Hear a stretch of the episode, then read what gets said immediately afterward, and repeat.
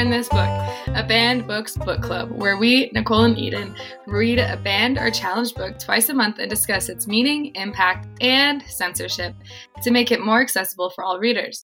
This week's book is Me and Earl and the Dying Girl by Jesse Andrews, which was published in 2012, and I loved it.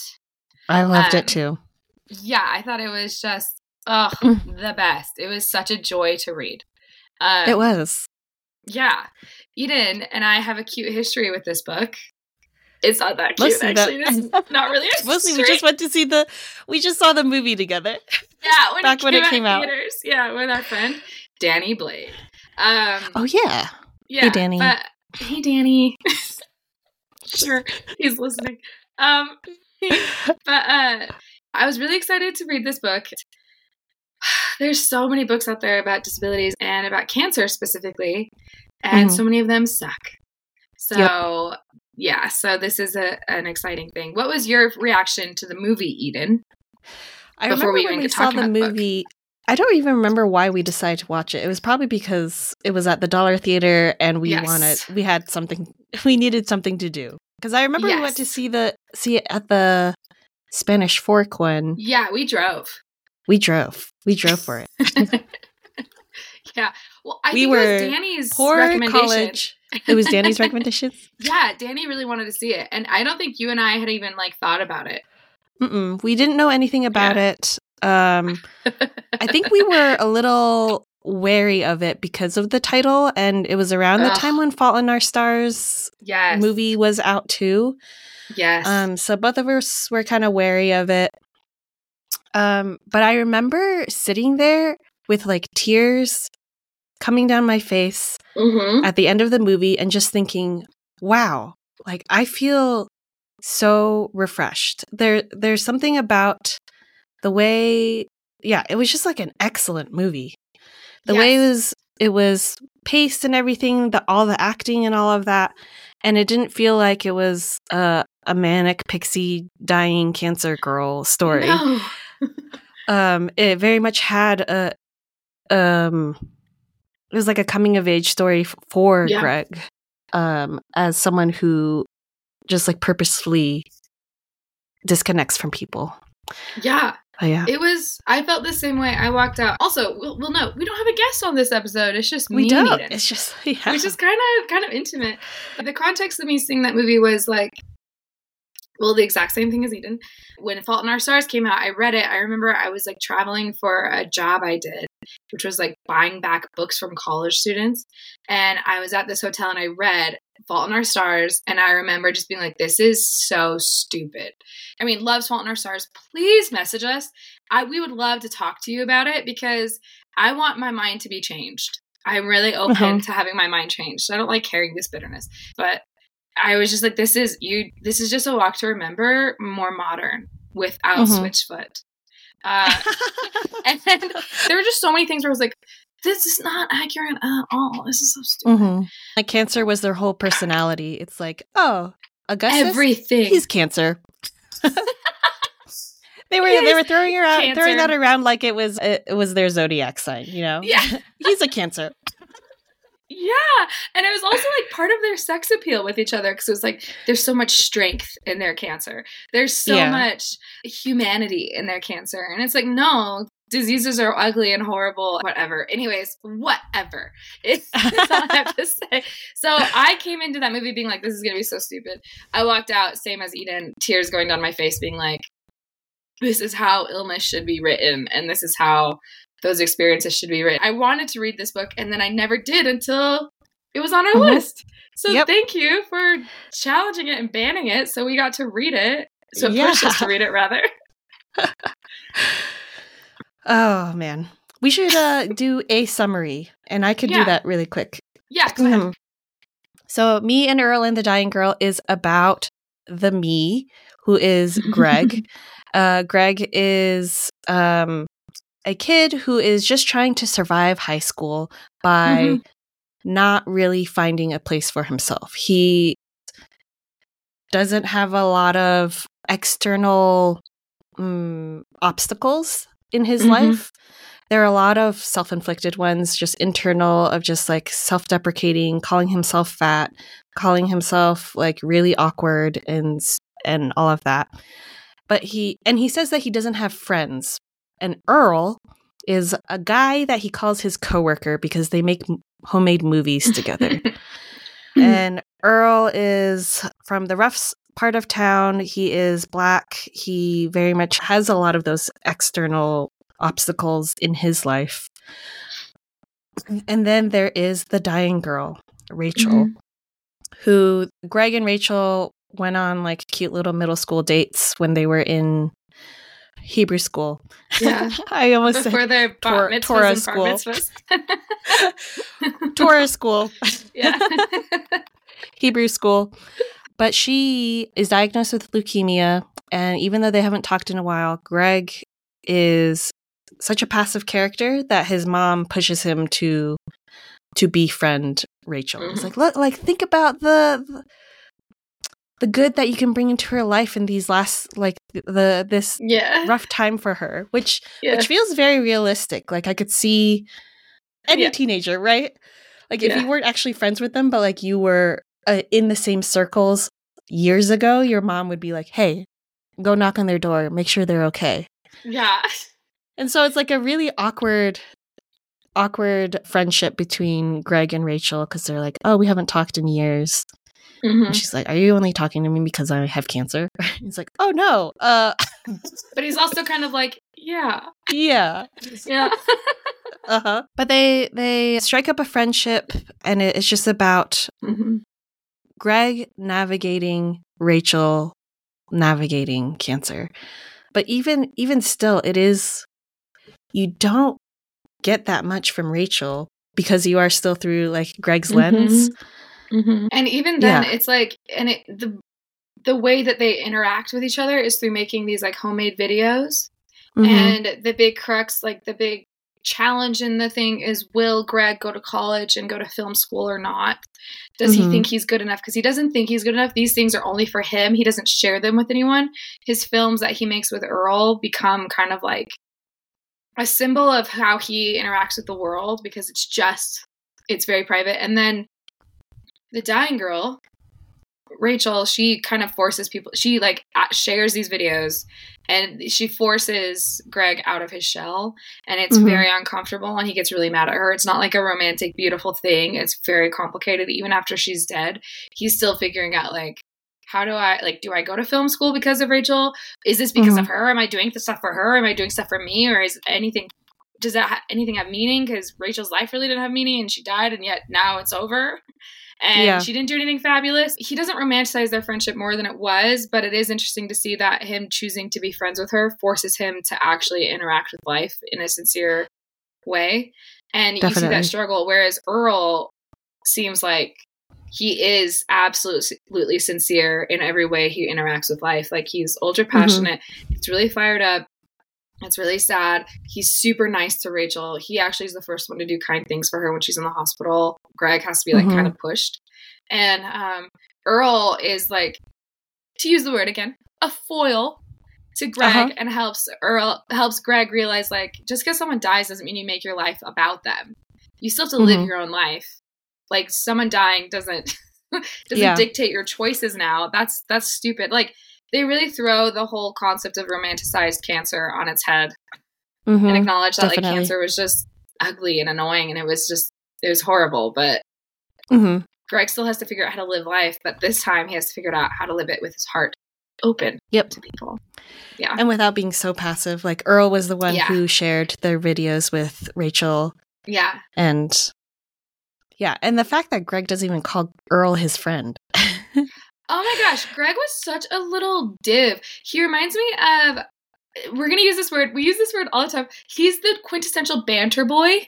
yep, yep. Once again, to quote uh, the 2000 Sandy Kay, but he he believes that he doesn't belong in the space that he's living in. He thinks he's better than everybody else. There's a level of ego that's way Mhm. higher. He also like the way he talks about women even is so misogynistic. He's always talking about these like his fellow students' breasts and the girls Mhm. he thinks are so hot, and he like almost uses Rachel to get with these girls, even though he knows he's like the nerd and he's chubby and he doesn't have anybody, you know, like he puts Mhm. himself down while also using Rachel to get to these people. Yeah. And um to have like intimate like false shared like intimate secrets or like Mhm. emotions with these hot big busted big busted Busty. these hot busty Big teenage busties. girls yeah those big busties um yeah he's like the worst but it's very real and he, he Mhm. just overthinks everything and that's probably why he stays on his own is because he's overthought everything so extremely He's overthought everything and and like he even has to confront like oh, Rachel might not go to college and she's encouraging me to go to college. And just like him playing down the importance of college and everything. He's like, well, I, I don't Mhm. know if college is for me and blah blah blah. And it's like, where do where do you want to go to college? And Rachel like just looks at daggers at him and is like, what do you mean? Like Yeah. I'm dying. Like yeah i've stopped treatment greg yeah. yeah That's another thing. Like, um, they don't, and something that like the movie. I think the movie is a great, oh yeah like a yeah, just a f- fantastic movie. But he, it shows the the stages of grief of someone close to someone dying of cancer. Of like him being so angry with her for stopping treatment, and it's like, oh, like you're giving up on life. Then like, what's the point? Um, it doesn't romanticize like oh like this poor sick kid is she's a trooper and she's gonna keep fighting it's like no like it's painful and it's hard and there's no meaning to whether or not she decides to fight it or she decides not to like it's it's her choice hmm and yeah we see we see how the people around her um deal with that like even with her her Yeah. mother and all of that Yeah, at one point, her mom even says something along the lines that Rachel was never a strong kid. She was never a tough kid. So Mhm. she couldn't be expected to want to keep Mhm. fighting through it. And like, you can tell that the mom is is going through it because she's almost Mhm. using Greg every time Greg comes over. The mom just kind of says stuff, and you don't know if she wants Greg to respond or if the mom is just like using Greg as just ears for her own thoughts. Um, because if my mom said that about me, if I had chosen not to go through treatment, I would be like, "This is the tougher choice. ah, this is what Gandalf said to Pippin. Um, it's another adventure." But you can tell that the mom is grieving that choice, but also acknowledging that there's not another choice. It's just a lot of people who are really sad, and you see Greg also act with selfishness in these moments where he's not Mhm. acknowledging all the pain of all these other people. He's just kind of acknowledging his own. And then he has, and it's Earl who has to be like, dude, you're being such an idiot. And Earl, I liked how Earl was written because Earl was the one we all were like, he's the best person in this book. yeah He's literally the hero of this book. And, um, and I just really, yeah, I loved Earl. But it was like, yeah, I don't know. And it was interesting. Every time Rachel makes a choice, Greg is at first bitter and checks to see how it affects him. And he kind of resents her because now it's more responsibility on him. Like, now I have to Mhm. make her a film. Now I have to spend time with her. Now I have to do this. Now I have to do that. Even her death was like, there's a little bit of resentment because it's like, now I have Yeah. to figure out if I really want to go to film school or not. and, and then he moves through that resentment and gets to that place of like, he's just grateful that he had a friend. To me, that's great. Yeah.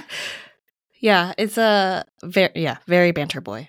But Earl Yeah. is like Earl kind of guides Greg through that, and Earl Earl didn't ask for it, but like he he just like points out how selfish Greg ha- has been and is being, Yeah. and is not afraid to basically fight Greg and punch him and Yeah. be like, "Hey, you're being really stupid and selfish. Yeah. This girl is dying, and you, all you can th- do is think about yourself." I was gonna say I do think that they did romanticize his poverty a little bit though. Jesse Andrews Mm. did. It was like because Greg grew up in like an affluent home with like two academic parents and like yada yada yada yada. Earl had to have the opposite where he had like loads of siblings, a really toxic parent situation, you know, inconsistent parenting and poverty and a lot of other things like that. And just like it just it's it did feel like um they went really hard, but also maybe that's why Greg could feel like he could be safe with Earl because he was so different from him. I don't know, but I I'm always nervous when a white writer has a person of color be a best friend who who has a lot of the stereotypes that mm-hmm. are used to discriminate against said person of color. And yeah. um but still within that framework though, Earl still came out as like the coolest. Yeah. The most helpful and the most the wisest of them all. Yeah. And it might be, yeah, romanticizing that poverty uh, kind of in another brings wisdom. Yeah. Yeah. Poverty brings wisdom. It's like, no, and poverty just happiness. sucks. Yeah. Yeah. yeah. but if anything, it actually made me think about Greg's mom because mm. Greg mentioned how Earl had disappeared for a few months, probably dealing drugs, and then ended up not, ended up stopping that. Mm-hmm. But the fact that like Greg's mom, like just the highlighting maybe some internalized racism on her part. Yeah. Of just like her, her, pushing Greg to be friends with Rachel when she's dying, but not Earl when he disappeared. And like yeah. Earl was over at their house often making these silly movies. Mm-hmm. And seeing that like this is Greg's only friend that he's brought home from school. oh, you're not gonna have Greg check up on Earl, like, or yeah. you're not gonna check up on Earl, yeah. and you're only interested in like this girl who is dying of cancer. And who so belongs I, to I your think, like, congregation because her yeah, mom was in, in your church congregation. Yeah, exactly.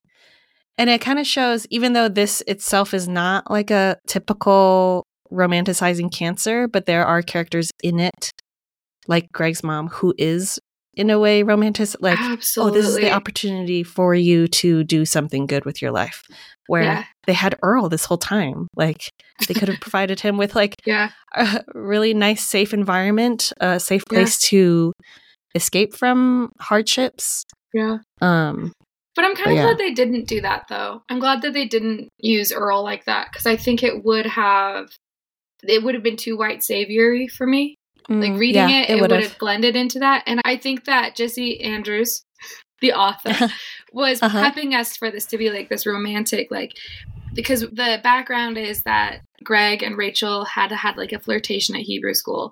So the mm-hmm. mom mm-hmm. was setting them up to hang out again. So we as the reader are getting prepared for like this very romantic cancer story. Yeah. You know, a very sure. walk to remember thing. And it falls flat on its face immediately the second Greg walks into the room and it never yeah. picks back up. But I think like if they had done that whole Earl bit, it would have just been blind the movie The Blind Side. And yeah, uh, and that know, so, turned out to be a scam. yeah, that turned out to be awesome. And so I don't know. Um, this is oh, a question yeah. I guess I have is like, how do you write characters who do live in these stereotypical things, um, settings, um, but you still give them heart and you give them autonomy and all these things how do you write them without um without highlighting that because like i don't feel like earl had to go deal drugs but maybe yeah. but maybe that is a true thing for earl i don't know um mm-hmm. like the like in the book mouse the graphic novel we read people were like you shouldn't write your dad as so um as so tight miserly with money. yeah because mm-hmm. that is such a stereotype of jewish uh, men. And he was like, but my dad was. So you need to deal with that. And I don't know, you know, like, so that's a question mm-hmm. I have for today's writers is like, at what point are you like, okay, I'm not going to feed into that stereotype? And then another point, are you going to be like, no, this was, this is how the story is. Because mm-hmm. Earl yeah. doesn't quite lean into that stereotype, but he also does lean into that, like, through his poverty and his hardship, he is the wisest mm-hmm. and finds happiness within, you know? So, like,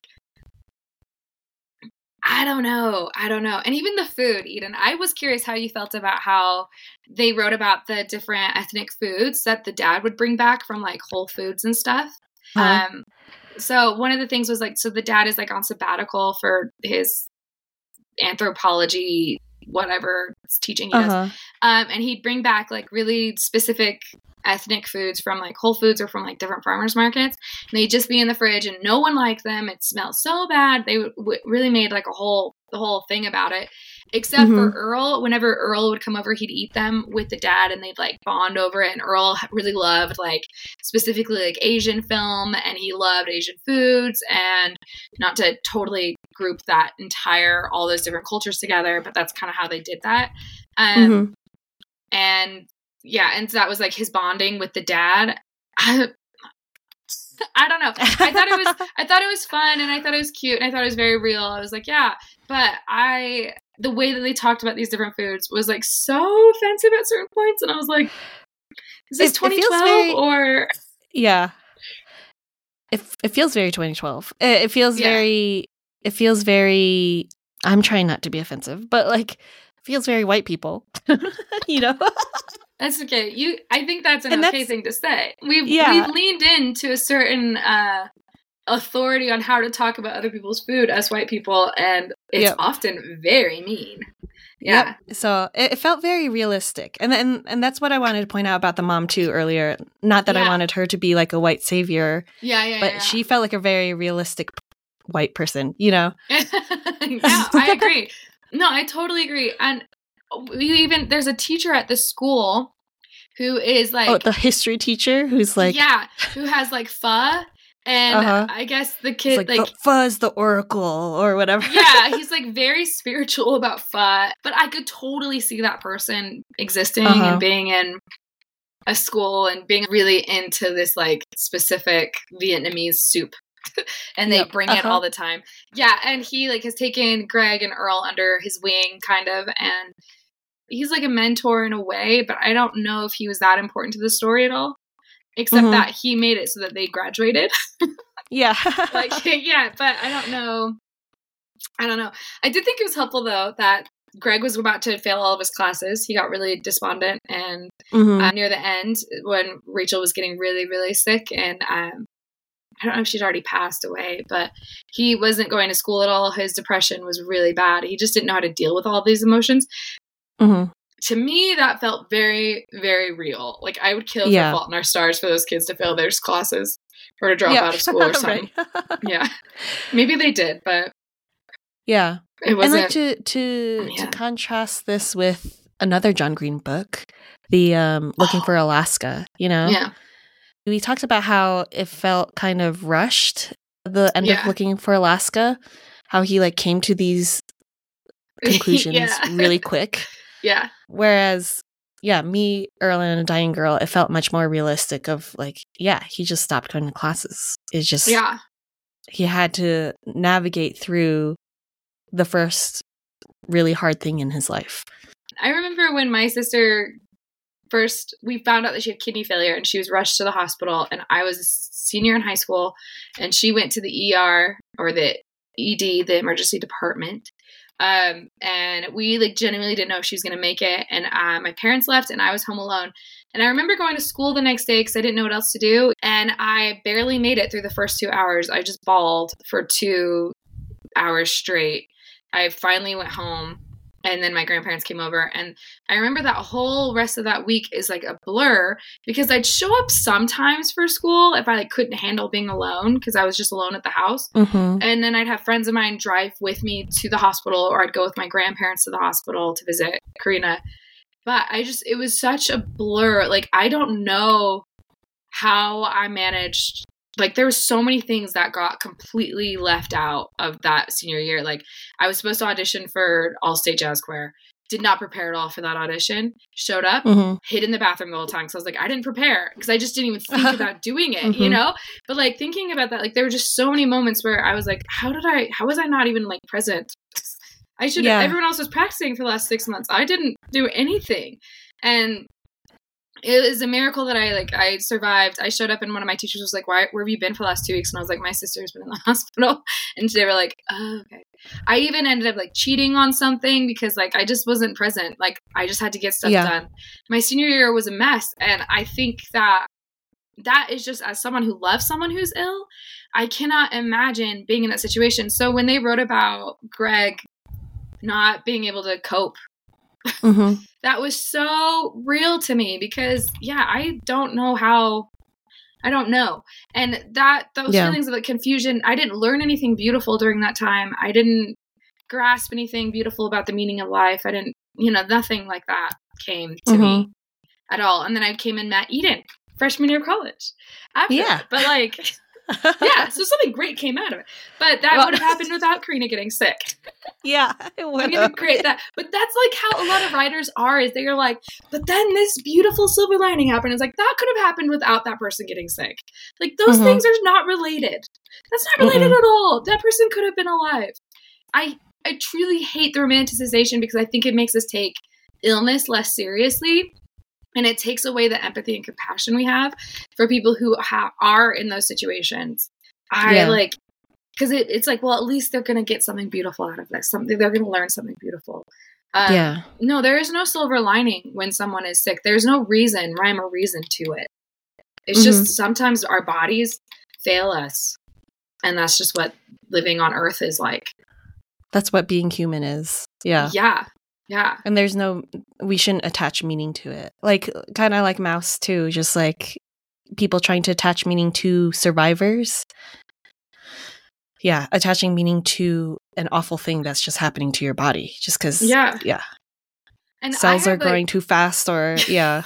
yeah something just isn't working and we don't know why you can't you cannot control it and that's the the nature of life like the world of health of health problems the world of being Yeah. sick is so much more complex and nuanced than a walk to remember even though we love that movie um and a fault in our stars and this book i think scratched the surface of that and i was Mhm. so grateful i was so relieved because i was like yeah i would be happy to have this. This book and some Joan Didion work, like The Year of Magical Thinking, scratched Yeah. the surface on on people dying, which was like in a very realistic way that I was just so grateful. So thank you so much, Jesse Andrews, for Yeah.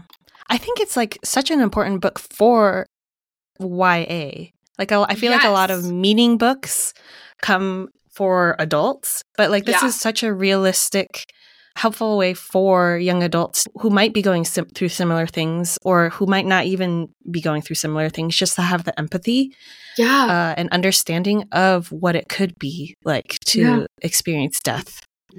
yeah. And with today's um, suicide rates, I think a lot of teenagers, more so than ever before, or maybe it's just today's transparency about death and Mhm. suicide, are experiencing grief and loss.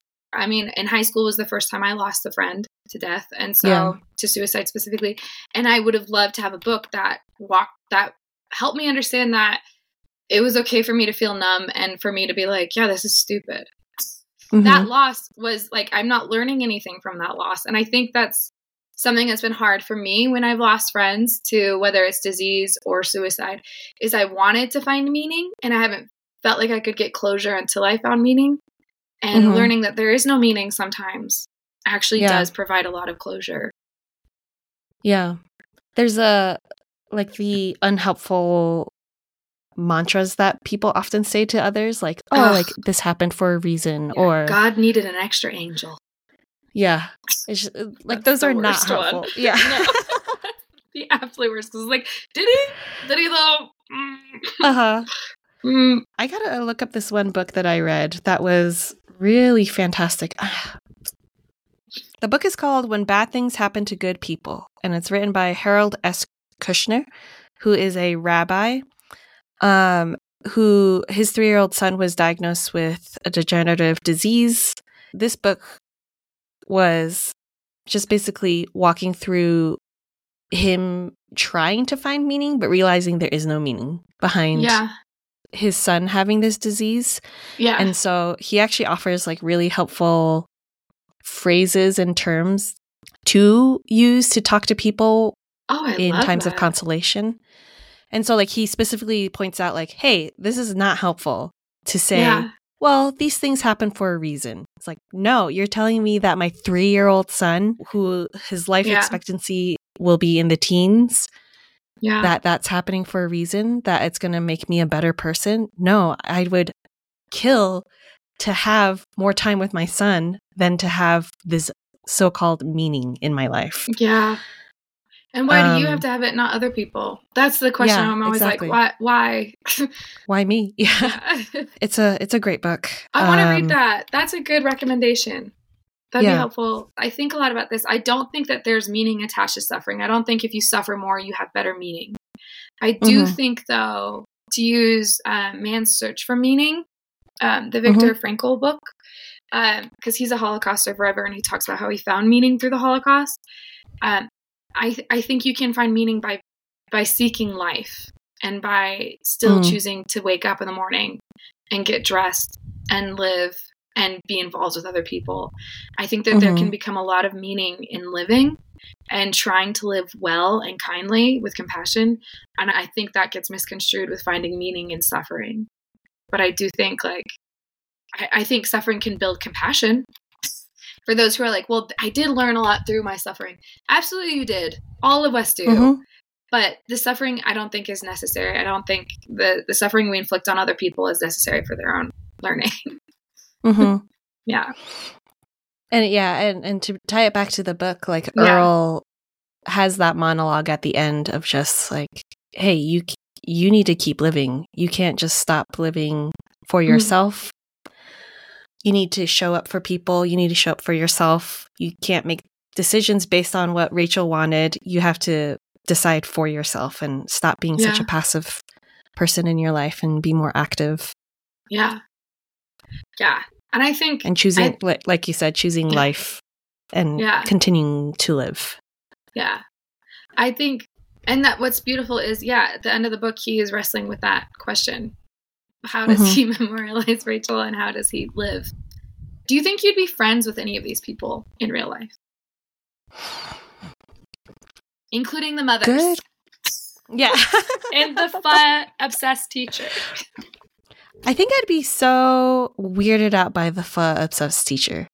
Oh for like sure. he he had all those like mantras like tr- like what's a that's a real truth or whatever you or i don't remember do you remember like, that He has, yeah, he has like the makeup of like someone who would definitely cross boundaries with his female students. I'm sorry, I'm not saying he did, but you know, it's like always those guys who are like, do, who think that they are doing like the best good that always cross boundaries and don't realize it. And are like, but that wasn't my intention. And it's like, dude, uh-huh. rein it in.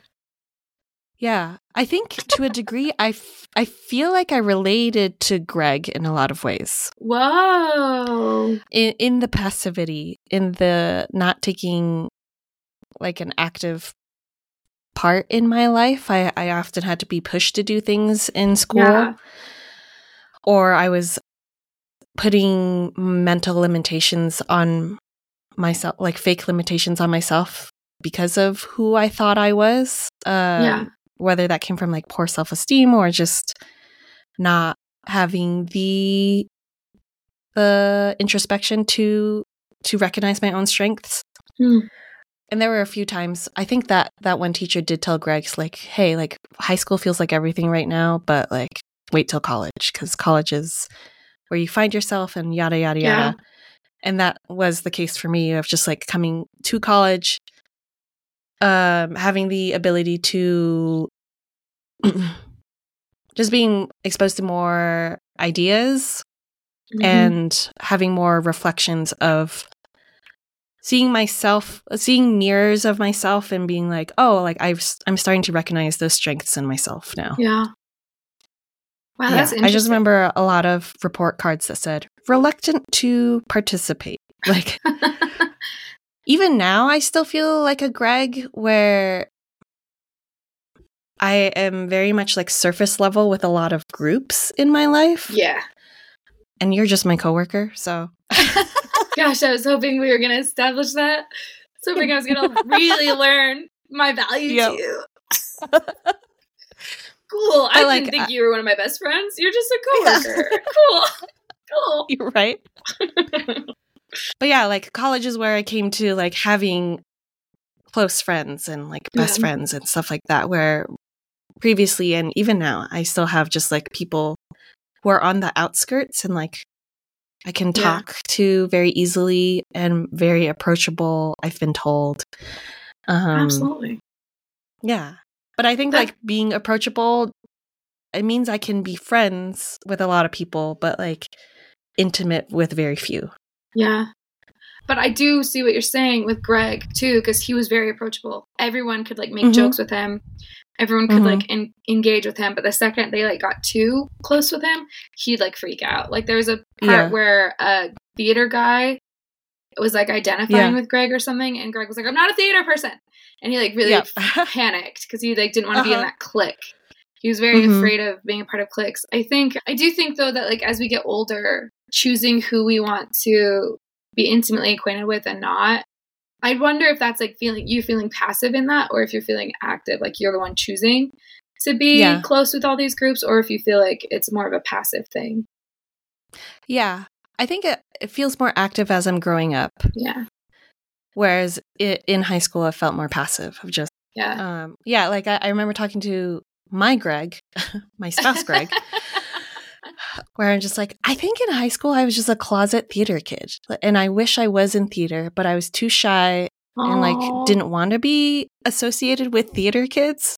right, Uh, right.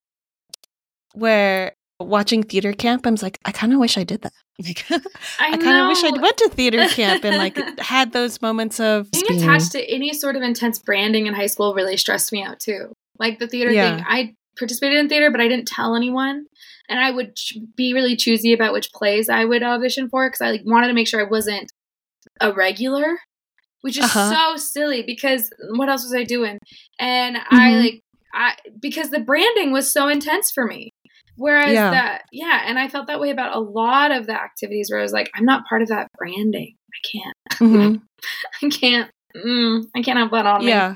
on my you know um that's interesting i don't think i identify with any of the characters to be honest probably mostly his mom where i'm like Uh-huh. nosy about things like that and i'd probably just like very much because i want my son to look good i'd be like you should go hang out with rachel maybe you'll Uh-huh. change her life maybe you'll fix Uh-huh. it i could totally see myself doing that if i'm not careful which is so scary but Mhm. I think I'm like a lot of the the cliche white people stuff. Even the dad with his like ethnic foods, I was like, that's so me. If I'm not careful, I've gotta, I've gotta, I've gotta watch myself. So that was a good mirror for me to be like, ugh, ugh, ugh, ugh, cringe. What's interesting also is this book had a lot of raving reviews when it was released, and a lot of mixed reviews. A lot of people felt like felt like Jesse Andrews was trying to be funny and sad at the same time that it was too conflicting something I, which I agree, there were times when I was like, just be quiet, just be quiet. Um, and there are other times when I, I was like, oh, this totally works because this kid clearly doesn't know how to let himself be sad. So he's ending everything with like a little joke. And so I thought that Mhm. was realistic. Um, if you've been with people who don't know how to deal with emotions, I'm one of those people who ends every sad thing with a joke because I can't sit in it with another person. With myself, I can. But with other people, Mhm. I have a hard time. And so those mixed reviews I thought were very fair. I did find Greg annoying sometimes though. And I think I was supposed to. Mhm. I think so. Yeah. Yeah.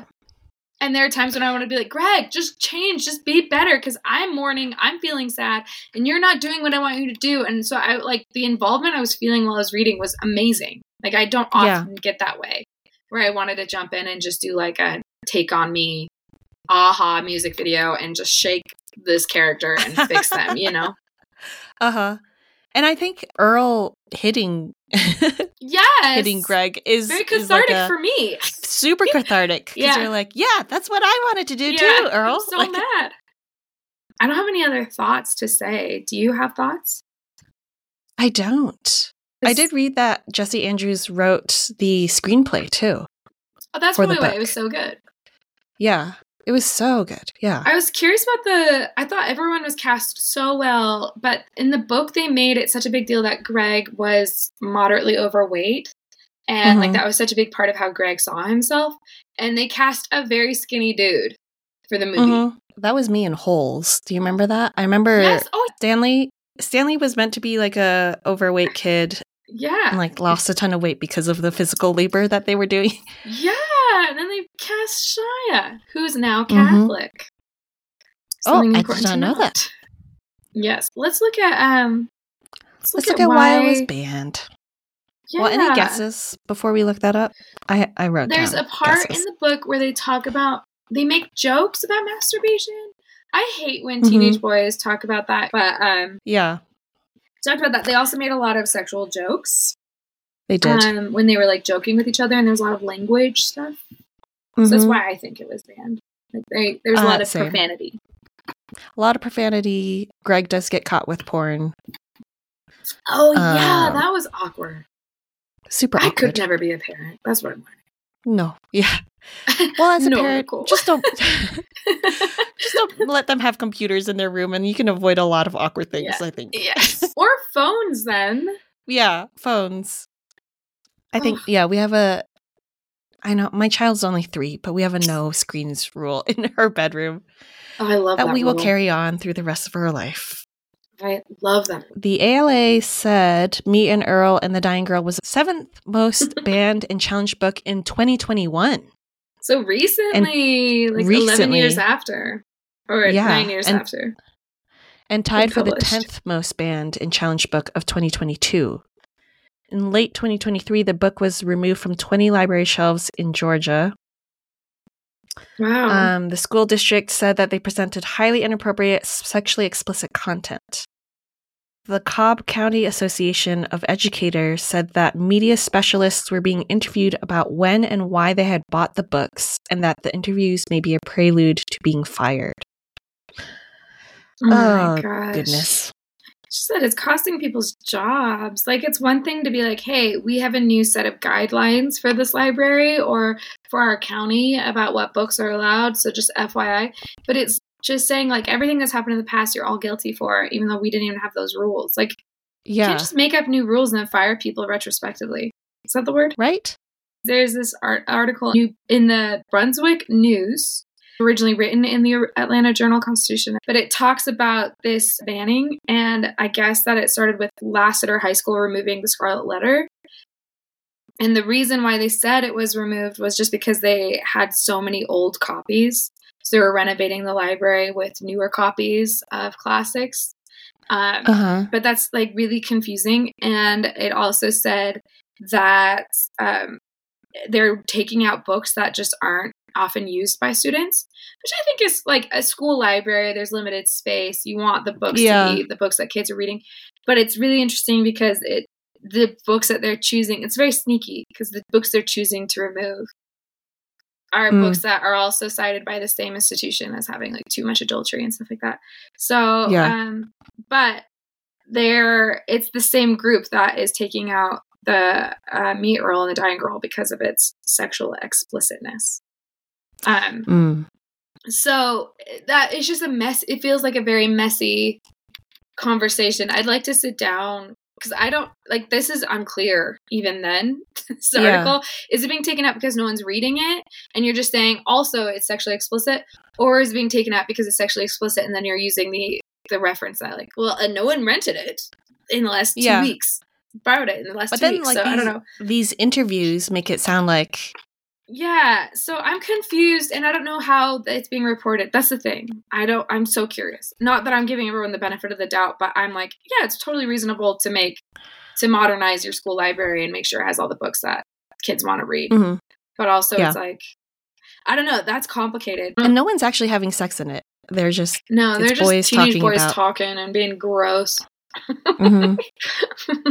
Which is why Nicolle teenage boys are never gross. dated Yeah. anyone in high school. Also, no one really asked her, but also she never really dated in high school. I Mhm. was too busy pretending not to be in school plays. Uh, Uh, well, now my mind is on that where like a boy might have asked you to out to go see the school play, and you're like, "Oh, I can't." I can't. And then you're or you or you do that like do that switcheroo where you're on stage, but then like, you I've got to use the bathroom. yeah Switch into my makeup, stage Uh-huh. makeup. Um, yeah, that was exactly what happened all throughout high school. Eden. yeah You have no idea. You have no idea what I went through. Um, a big takeaway for me is when someone is sick or when someone's going through insurmountable loss, um, don't Mhm. give them those like empty platitudes. Just give them that I'm so sorry and hug. And that's Yep. the simplest That's thing pretty much all the is Yeah. all that matters. Just being seen when you're going through something hard is all that matters. And I, I would love if any of our listeners wanted to share what they um, either on our Instagram post of, of this episode or on our or via email just or Facebook, whatever, just share what words you like to hear so we can put together like a list of like to help people kind of Mm. know a little not a script but just a guide on how to Yeah. what words to say when comforting people. Mm-hmm. Yeah. And I'll post a link to the when bad things happen to good people book. Yes, I'm putting that in my Goodreads list of what to read. Yeah. Okay. Okay, cool. All right. Thanks, everyone. Thank you everyone.